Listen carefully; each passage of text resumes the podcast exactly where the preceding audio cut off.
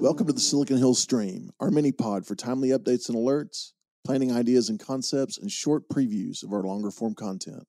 Let's enter the stream. Today on the stream, we're going to dive deeper into how location impacts your finances. As we mentioned in the prior episode, eight states currently have no state income tax whatsoever. But for retirees, there are many other states with favorable tax exemptions and limitations on income streams that specifically matter to retirees. Today, we're going to highlight one in particular Social Security. Social Security receives the most favorable tax treatment across all states. 33 states that impose a state income tax exclude Social Security from taxable income. Add to that the eight states with no income tax, and 41 states do not tax your Social Security. And because this income is eliminated from state returns, you'll also likely pay less on the remaining taxable income you do have to declare.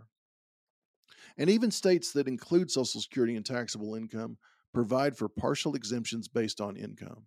So retirees with lower taxable income can have Social Security exempted, even though it's included on the state return. Taken together, the takeaway for retirees is simple. Despite the headline tax rates that you see for a specific state, it's highly likely that tax on your Social Security will be taxed on a limited basis or maybe not at all.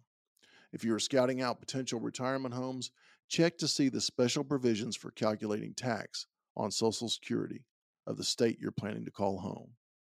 You're probably in for a good surprise. Check out the stream for regular updates from Silicon Hills Wealth from any Alexa enabled device by simply asking Alexa to play the latest update from Silicon Hills Wealth. For access to all of our content, please visit our website, subscribe to a Voice from the Hills podcast, and follow Silicon Hills Wealth on social media. Thank you for joining us in the stream.